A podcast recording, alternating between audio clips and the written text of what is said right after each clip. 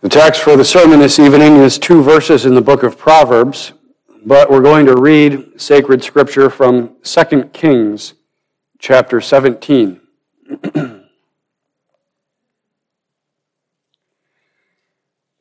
2 Kings chapter 17, beginning at verse 34 and reading to the end of that chapter.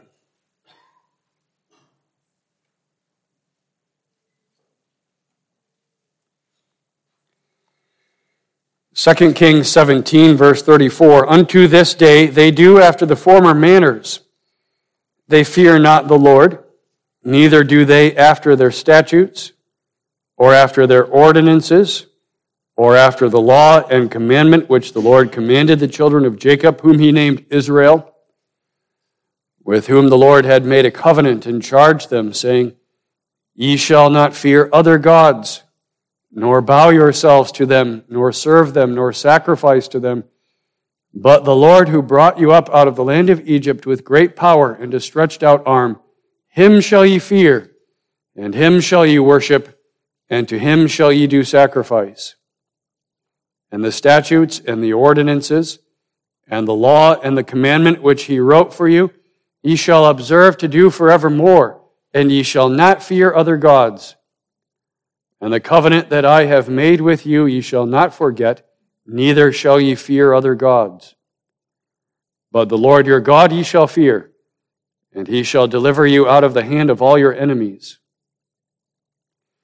Howbeit they did not hearken, but they did after their former manner. So these nations feared the Lord and, and served their graven images, both their children and their children's children, as did their fathers so do they unto this day.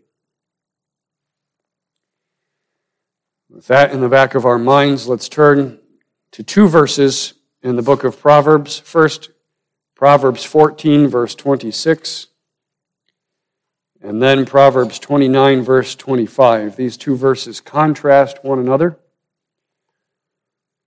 and we'll make up our text for this evening. Proverbs 14, verse 26, first of all. In the fear of the Lord is strong confidence, and his children shall have a place of refuge. And then, chapter 29, Proverbs 29, verse 25. 29, verse 25. The fear of man bringeth a snare but whoso putteth his trust in the Lord shall be safe. Loved of God, the question that the next generation must face is will they fear God or will they fear man? Of course, there are many questions that the next generation will face. And anybody who is an adult here knows that very well. Will the next generation be able to resist the flood of sexual sin and temptation that pours over this culture? Will they resist the winds of theological change and liberalism that affects various quarters of the church? Will they resist the lawlessness that affects the age and even the church of Jesus Christ at times, as though the grace of God that redeems us does not also bring us back to God's law, saying, How may I honor this will of my Father who has redeemed me? Will the next generation resist the temptation to enter into a tower made with men's hands called legalism in order to escape the threats of the culture around them. And yet, though all of those questions are real, the central question that the next generation faces is the same as the question that this generation faces and that every generation of the church faces. It's the question that lies at the heart of the book of Proverbs, and that lies at the heart of the contrast between these two verses that make up our text. Will we fear God or will we fear man? The theme tonight is fear God, not man. We'll notice first two fears. And here we will treat the fear of man first and then the fear of God. The second point is two effects. There are God ordained effects of both of these fears, and we'll treat the effects of the fear of man first, and that is given to us in the text as it leads us into a snare.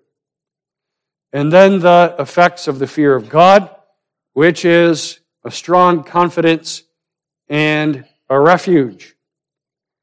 And the third point is two generations, parents and children. One generation and the next are given to us in the text. Fear God, not man. Two fears, two effects, and two generations. The concept of fear in the Bible is a unique and somewhat mysterious thing. Beyond now the definition of fear that is abject terror at something and flees from something. There is another definition of that word fear that's taken up by the scriptures, and it refers to the basic human response to a God. Whether that God is now the true God of heaven and earth or some idol that men fall before. Fear is the basic human response to a God, a response of reverence for this being, the response of awe to this being or thing, of making this thing big and great in the mind so that this thing carries weight with me and so that I view myself in light of this big, great being as being safe in my relationship with them, my identity is fixed by my relationship to that being. Of course, the scriptures take that concept of fear and use it for the fear of Jehovah, the true God, where that fear is set in its right context. And we'll get to that in a moment. But first, notice that the scriptures use the term simply to describe this basic human response to a God. And that's why throughout sacred scripture, God not only tells his people to fear him, but says, don't fear idols. We read that in 2 Kings chapter 17. The Lord charges those with whom he made a covenant, saying, Ye shall not fear other gods, nor bow yourselves to them, but the Lord who brought you out of the land of Egypt him shall ye fear, him shall ye worship. And again, ye shall not fear other gods, but the Lord your God ye shall fear. You see, when Adam fell, man became totally depraved, it did not remove out of humanity this basic response of fear. Just like it didn't remove out of humanity the response of laughter or the response of crying but what total depravity did is it took this basic response of man and it corrupted it utterly and it set it upon something else other than Jehovah God.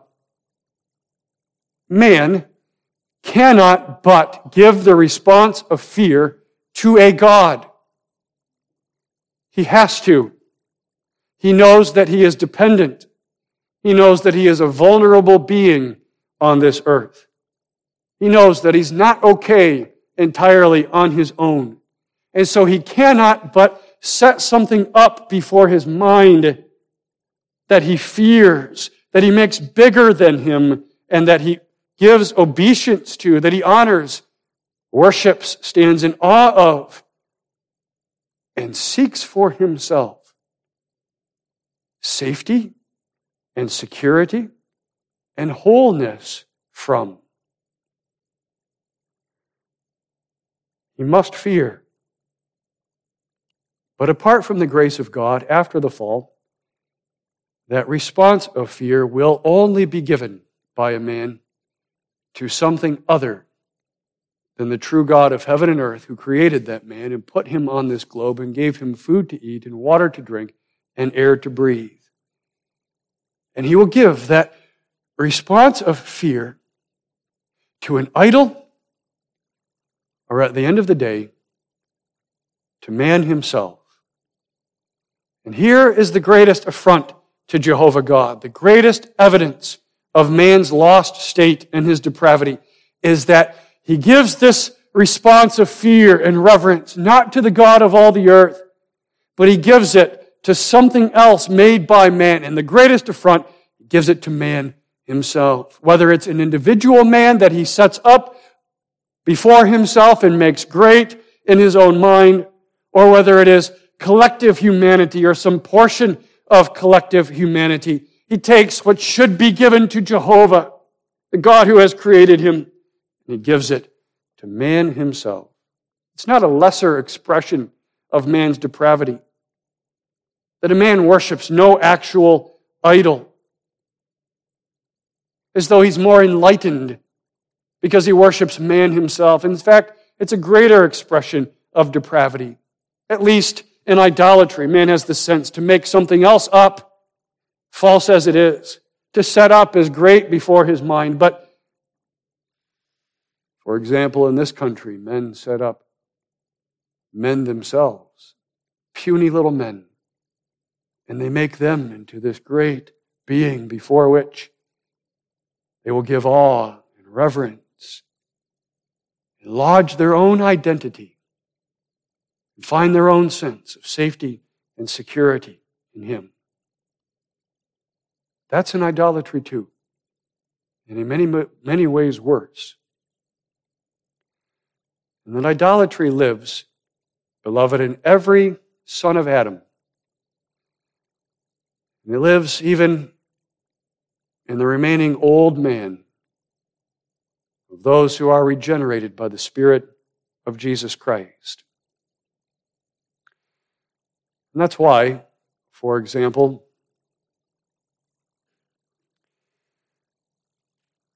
a teenager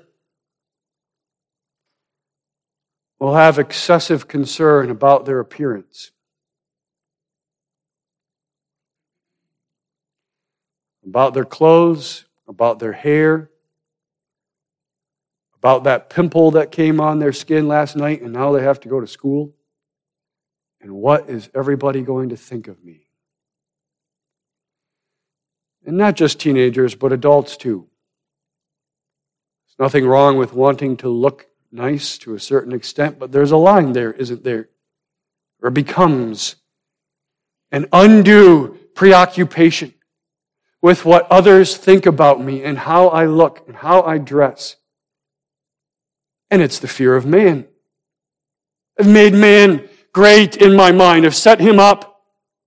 And I'm finding my identity in him, my sense of peace and security and wholeness in what they think of how I look. Man is the biggest thing in my mind, and this fear that I am giving to them I should be giving to God, and what does God think of me? And I should be preoccupied with that in my mind, but I'm not. Instead, I'm preoccupied with what they think about me.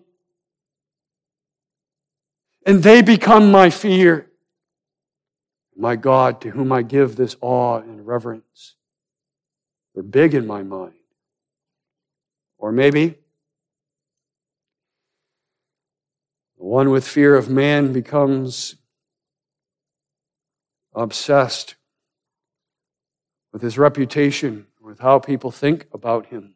It's good, of course, to have a good reputation and to seek a good reputation. A good name is rather to be chosen than great riches. Good thing. But there's a line there, isn't there? And a person can become almost obsessed with their reputation, that people think this about me. I want people to think this or that. I want them to think that I'm really hard working or that I'm flawless. And so I begin to put up a front about myself that isn't even real. And I begin to live fake before other people because my sense of identity is based on what they think about me. And I want them to think certain things about me, who I am, and my security and my identity is being given over to these men and what they think about me. In that situation, it becomes easy to hide a second life, a double life. You're already living fake in front of other people, and now you can hide a double life underneath it too.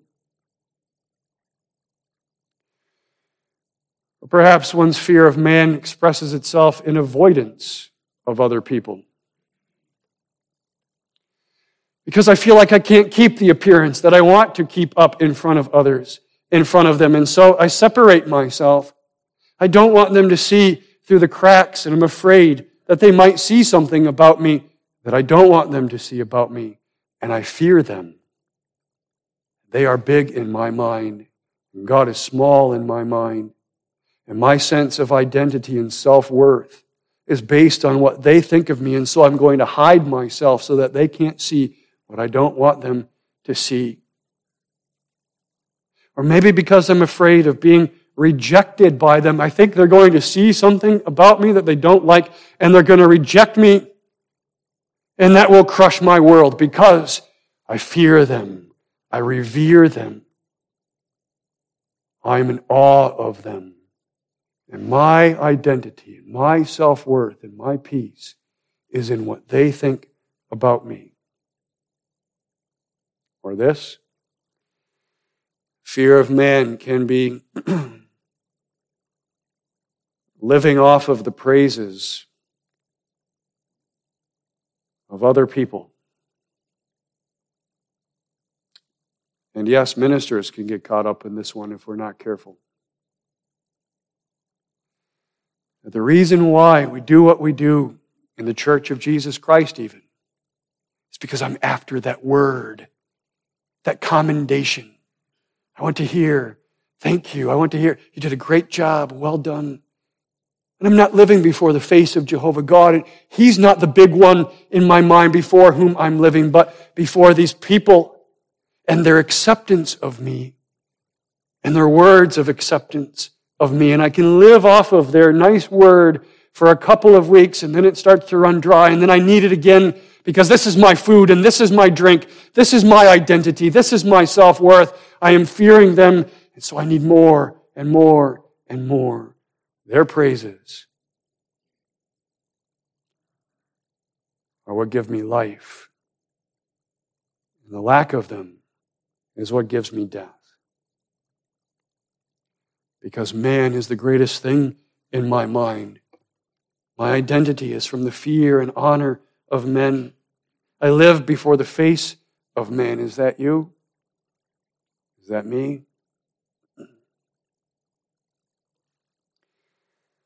Wasn't this the heart of Peter's problem when he denied the Lord three times? Of course, Peter thought that he was free of the fear of man. And when the Lord Jesus Christ was close to him, there was no threat of any other human beings rejected him, of rejecting him. Probably was to a certain extent free from the fear of man. I'll die for you, Lord Jesus. Though all men forsake you, I won't forsake you. I'd be willing to even die before my fellow men. Let them kill me rather than deny you or walk away from you. But then, Lord Jesus was taken. And he was away from Peter in another room being tried. And in to fill the void came other people, other men around that fire in the courtyard of the high priest's house. And all of a sudden, the fear of man starts to rise in Peter's mind and heart. And the fear of that Christ, who is a little ways away now from me, starts to get lower. And Peter's sense of identity and his sense of self-worth was based on the approval of these people around me, and he did the unthinkable. He forsook the Lord. Even with cursings and mockings, because his food and his drink was the approval of these who were around him. There's a lesson there.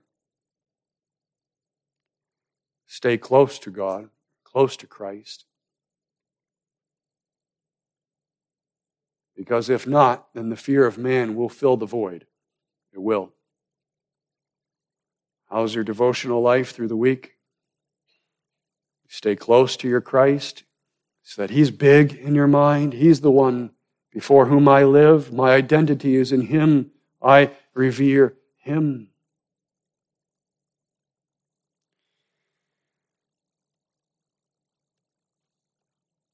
The only thing that ever delivers from the fear of man is the fear of God. Nothing else can do it.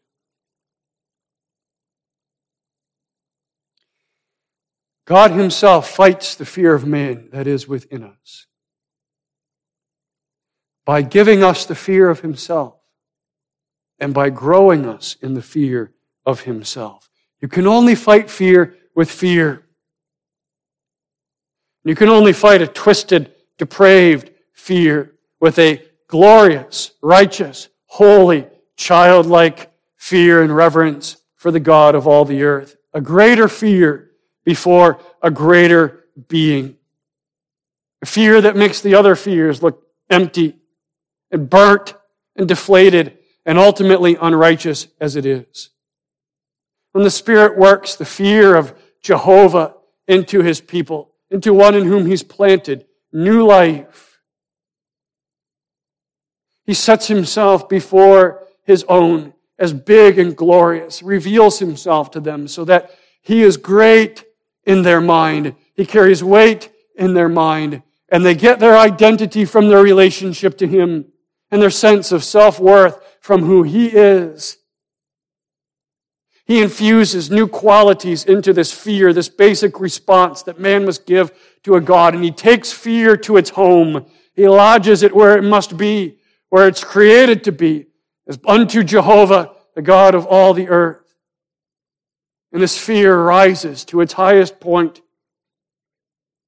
It comes become something so substantive, so qualitatively different than the fear of anything else. Especially as he sets before his people the twin attributes of himself, of his holiness and of his love. As his children see him high and lifted up, and his train filling the temple, all glorious, majestic, wonderful, powerful, holy, pure of purer eyes than to behold evil. So if this is a God, we realize, of substance, he's not a God to be trifled with. It's a fearful thing to fall into the hands of this living God apart from Jesus Christ. He's so holy and so pure. And at the same time, that this holy God condescends to us in Jesus Christ. Of the depths of his love, takes the needs of his own justice upon himself for you and for me, who are nothing. Little dust balls spinning on this little earth in the midst of this vast universe. What is man that thou art mindful of him? The Son of Man that thou visitest him.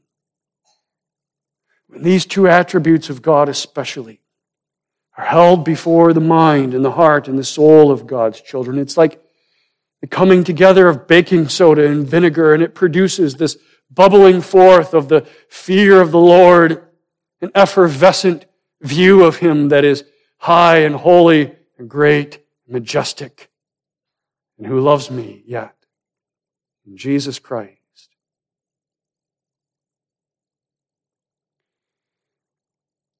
Did you know that one of God's names in the Bible is actually the fear? Genesis 31, verse 53 The God of Abraham and the God of Nahor, the God of their father, judge betwixt us.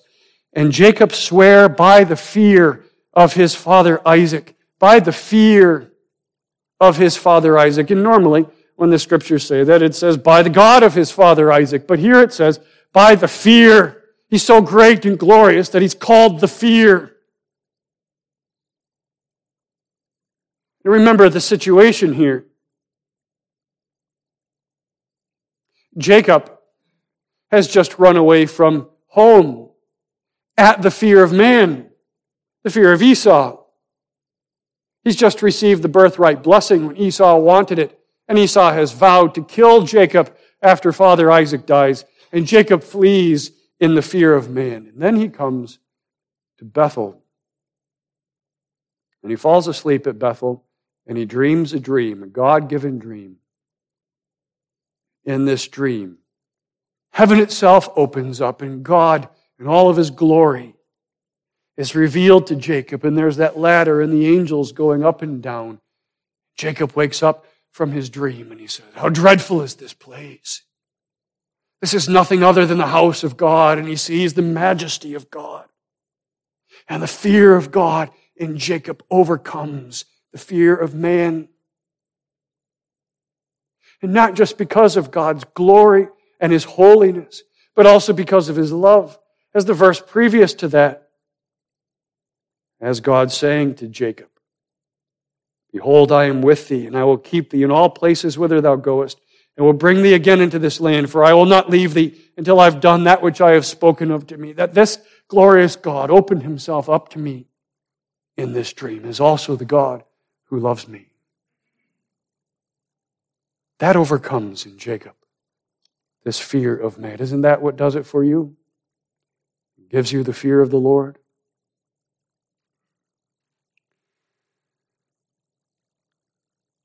Doesn't that fear of the Lord rise up within you, especially at the foot of the cross, beloved, where you see both His holiness and His love come together? in preparation for the Lord's Supper next Sunday. Why don't you come to the foot of that cross tonight and in this week? Because you're going to set yourselves next Sunday morning before the bread and the wine. Prepare your heart for that. Because it's not just bread, it's bread broken. And it's not just wine, it's wine poured out. Here is the holiness of this God. So is sin repugnant to him that he will punish it in his own beloved Son. And so is love in him that he will punish it in his own beloved Son. For you, for me. May fear of him, awe of him, and wonder of him rise up within you now and at the supper celebration. My identity is in him. My sense of who I am is found in this great being. The fear then becomes a childlike fear it might start out sometimes as a terror, but it becomes this other kind of fear, the fear of a son before God, something that it never is when it's before some false God or before men. And like a child reveres his father, there's this reverence in it. Like a child loves his father, there's this love in this fear. Like a child is vulnerable to his father, there is vulnerability and sincerity in this fear of God. As a child is humbled before his father, there is humility before his greatness. As a child is bound to his father, this fear cleaves me to this Jehovah God. Like a child obeys his father. This fear leads me into obedience of this God. Under the fear of the Lord. No longer is my approval, my identity, my sense of who I am, something that I gain by the response of men. But it comes from Him, my relationship to Him.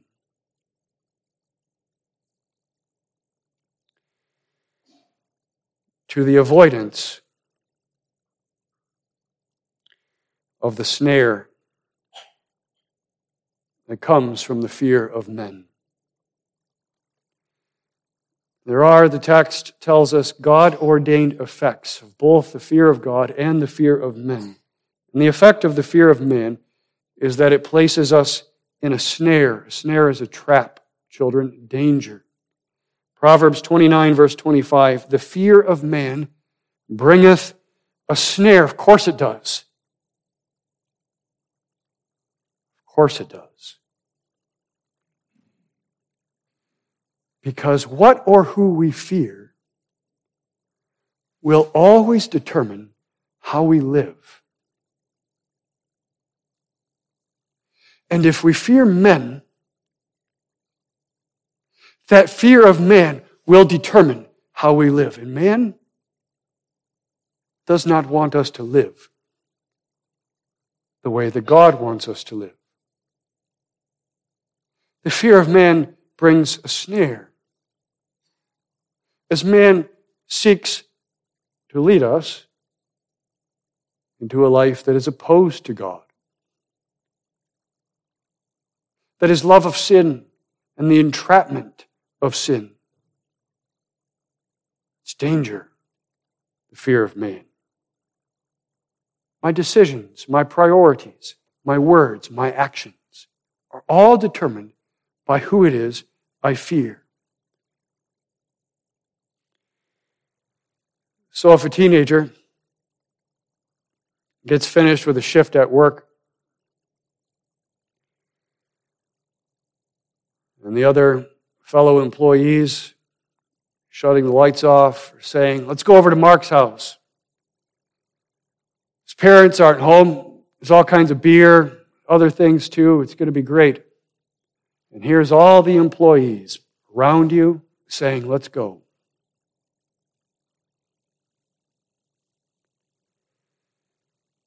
And the fear of man brings a snare. Who will be great in your mind? Before whom will you live? From whom will you get your sense of identity, young person? And security and sense of peace? Will it be from them who are saying, Come with us and we will approve of you and we will like you. Don't come with us and we will not approve of you. Are they great in your mind? Well, then there's a snare for you that's been set by that fear of man. Because now you live in line with whom it is you fear. And you go. And you seek the approval of your God, of men. And the snare has you in its trap of sin and the consequences. And apart from repentance, walking away from God into a life of opposition to Him, the fear of man always brings a snare. It sets a trap. Like every trap, there's bait. That's what that approval is. That approval is the bait.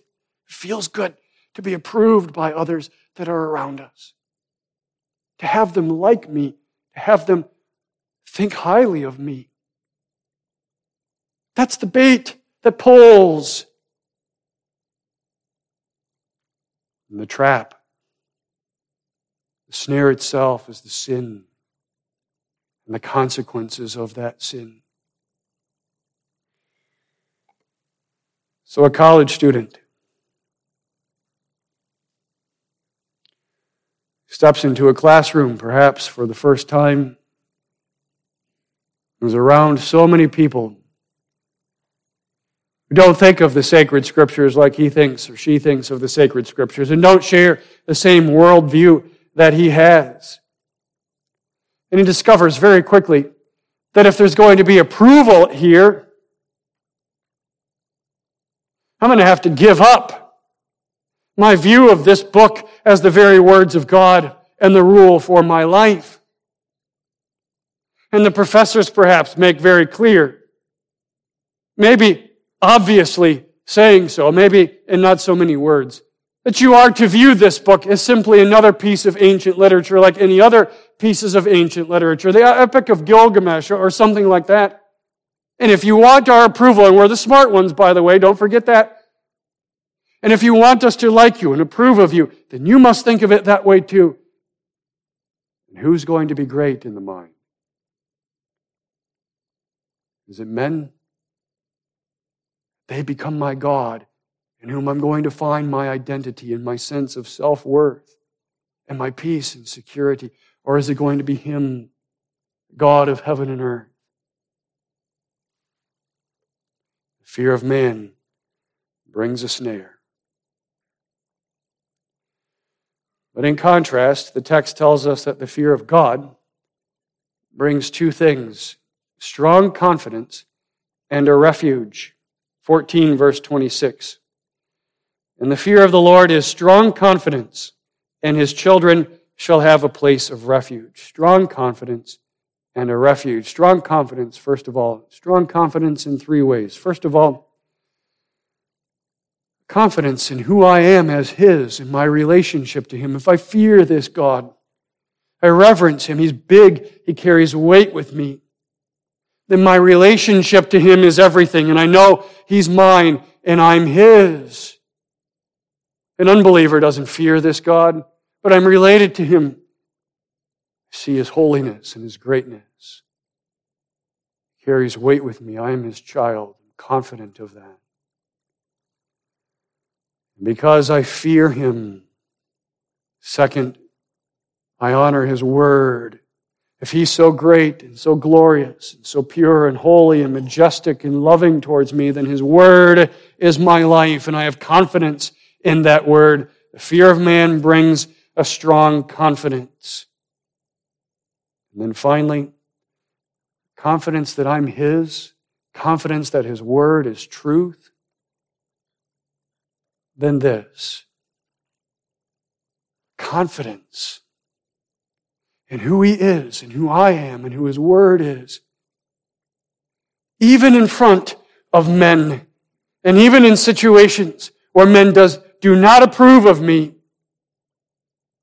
and who tempt me and who want to give me approval, if only I will walk away from this God.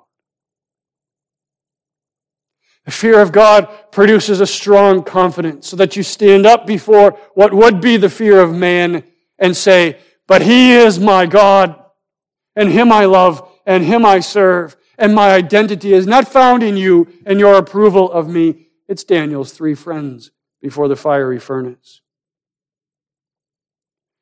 And Shadrach, Meshach, and Abednego answered and said to the king, O Nebuchadnezzar, we are not careful to answer thee in this matter. That means we're not hesitant to answer thee. We don't have to take great care. We don't have to stop and think about this. We have our answer ready. We're not hesitating. If it be so, our God whom we serve is able to deliver us from this burning fiery furnace. But if not, be it known unto thee, O king, that we will not serve thy gods, nor worship the golden image which thou hast set up. A strong confidence in those men because they feared the Lord.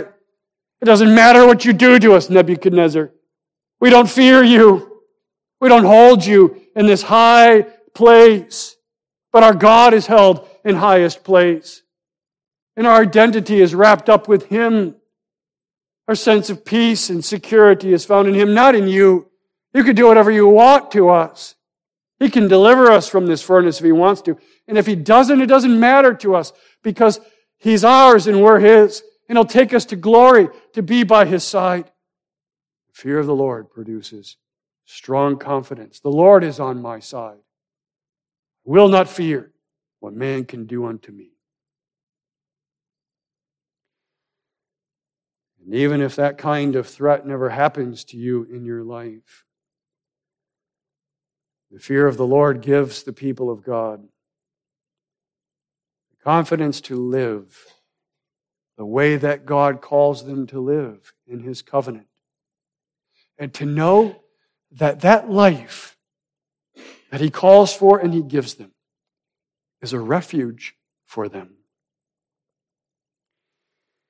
In the fear of the Lord is strong confidence, and His children shall have a place of refuge. Children, do you know what a refuge is? What do you think of when you think of a refuge? If you think of something like a castle, that's pretty good. That's about right. Something with thick and high walls and uh, an iron barred gate in which you can find safety and protection from danger.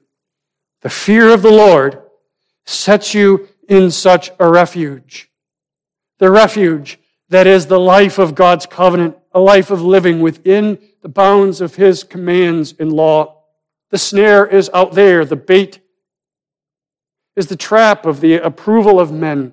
But the fear of the Lord leads me to reject that and gives me the safety, the refuge of living my life in line with His Word so that I'm kept from all the snare of sin and the consequences of sin. It destroys my life. I'm kept in the freedom and liberty of what it is to live in the bounds of His law and the gift of His covenant that opens up to me a life that is worth living, life that brings honor to Him and is good for others, a life that has eternal effects. And though it makes me different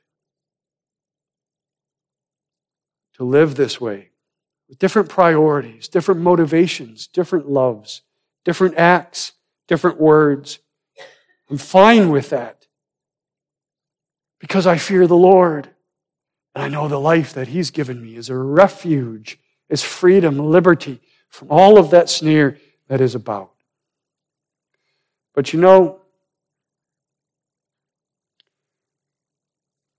a refuge, in many ways, is not all that different from a prison. They both have high, thick walls. They both have iron barred gates. They're both holding in and keeping others out. They're both impenetrable. It depends on with which eyes you're viewing it. That it's a refuge or a prison. Sometimes God's people, sometimes children, sometimes teenagers especially, but all of God's people can start to view that life of God's covenant that is a refuge of protection as a prison. It holds me in, it bars me in, and that keeps me from the real liberty that is outside of these not physical walls, spiritual walls of the life of God's covenant. For all the similarities between a refuge and a prison, They there is different from each other, as black is from white. The refuge is meant to provide liberty for all who are within and safety. The prison is meant to provide bondage for those who are in. How do you look at it?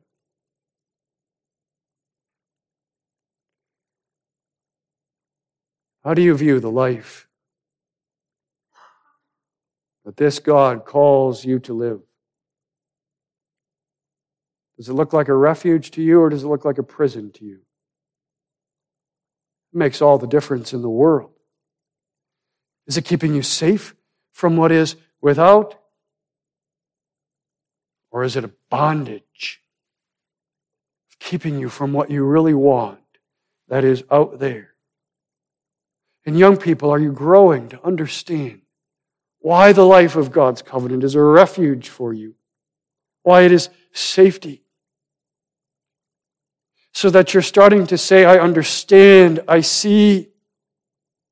In the life of God's people that once looked to me like a prison, keeping me back from real liberty and real freedom that was outside of God's commands. And now I'm seeing it. I'm understanding that this is a refuge for me, that this actually grants me liberty and freedom to live in accord with God's will. It gives me a life that is worth living, and I'm learning this and I'm understanding this because I'm growing in the fear of the Lord. And the fear of man is becoming less and less to me.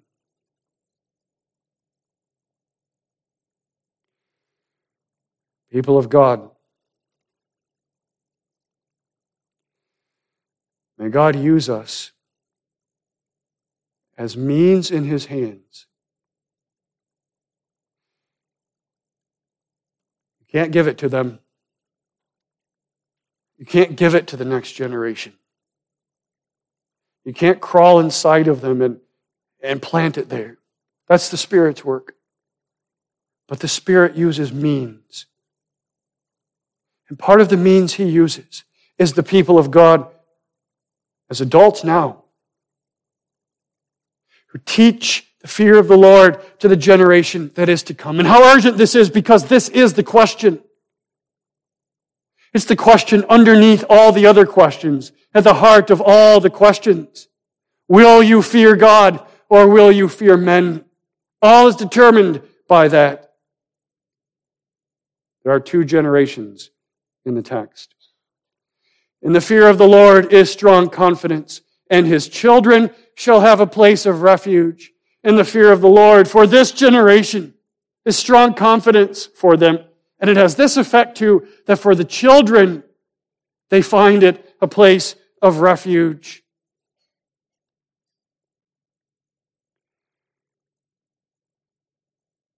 And all of your giving to the next generation are you giving this? In all of your teaching to the next generation, are you teaching this? Come, ye children, hearken unto me, and I will teach you the fear of the Lord, said David. How? How? First of all, by teaching the God who is to be feared, how great he is, and how glorious he is, how marvelous he is and especially the combination of these twin attributes of his absolute holiness and of the depths of his grace and love. I bring them before the face of this God. And everywhere in their life, everywhere they turn in the covenant community, I want them to be before the greatness of this God so that they learn the fear of the Lord. And then this too we ourselves live in the fear of the Lord. There were times in Israel's history when she was guilty of only teaching the fear of the Lord, but not living in the fear of the Lord. And God was not mocked by it. Isaiah 29, verse 13. Wherefore the Lord said, For as much as this people draw near me with their mouth, and with their lips they do honor me, but have removed their heart from me. Their fear toward me is taught only by the precept of men. Their fear toward me is only taught by lesson, by precept, by command. Fear the Lord, you people, you children. And it must be taught that way, of course, absolutely, but not only that way. There must be more. Otherwise, it's just a shell, an empty shell of something that they hear about, but they don't see. And the fear of the Lord is something that cannot be faked.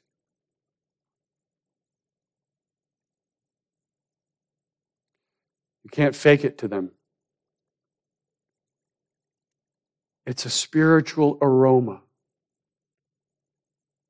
that fills the house, that fills the church, fills the school. It's an atmosphere. It comes out in our prayers, it, it comes out in our singing. It comes out in how we think and act. It comes out in what we do on vacation when nobody's watching. I'm still before this God who's great to me and glorious to me. And I'm not before men, and He is my honor. He is my fear, and my identity is in Him. And my sense of self-worth is found in Him and Him alone in my relationship to Him, so that it's breathed out, breathed in by them as the Spirit works it into them. And as we come before this great God, humbled ourselves like Peter at our own fear of man and how great it can be at times. Forgive me, Father, for my love of men and the forgiving of us makes himself great before us again. Overcoming the fear of man in us by his grace in them. Amen.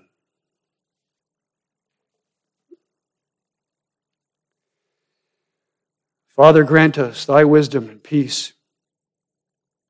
That we may fear thee as we ought. We don't, Father. Forgive us for this. Grow the fear of thyself in us. We pray in Jesus' name. Amen.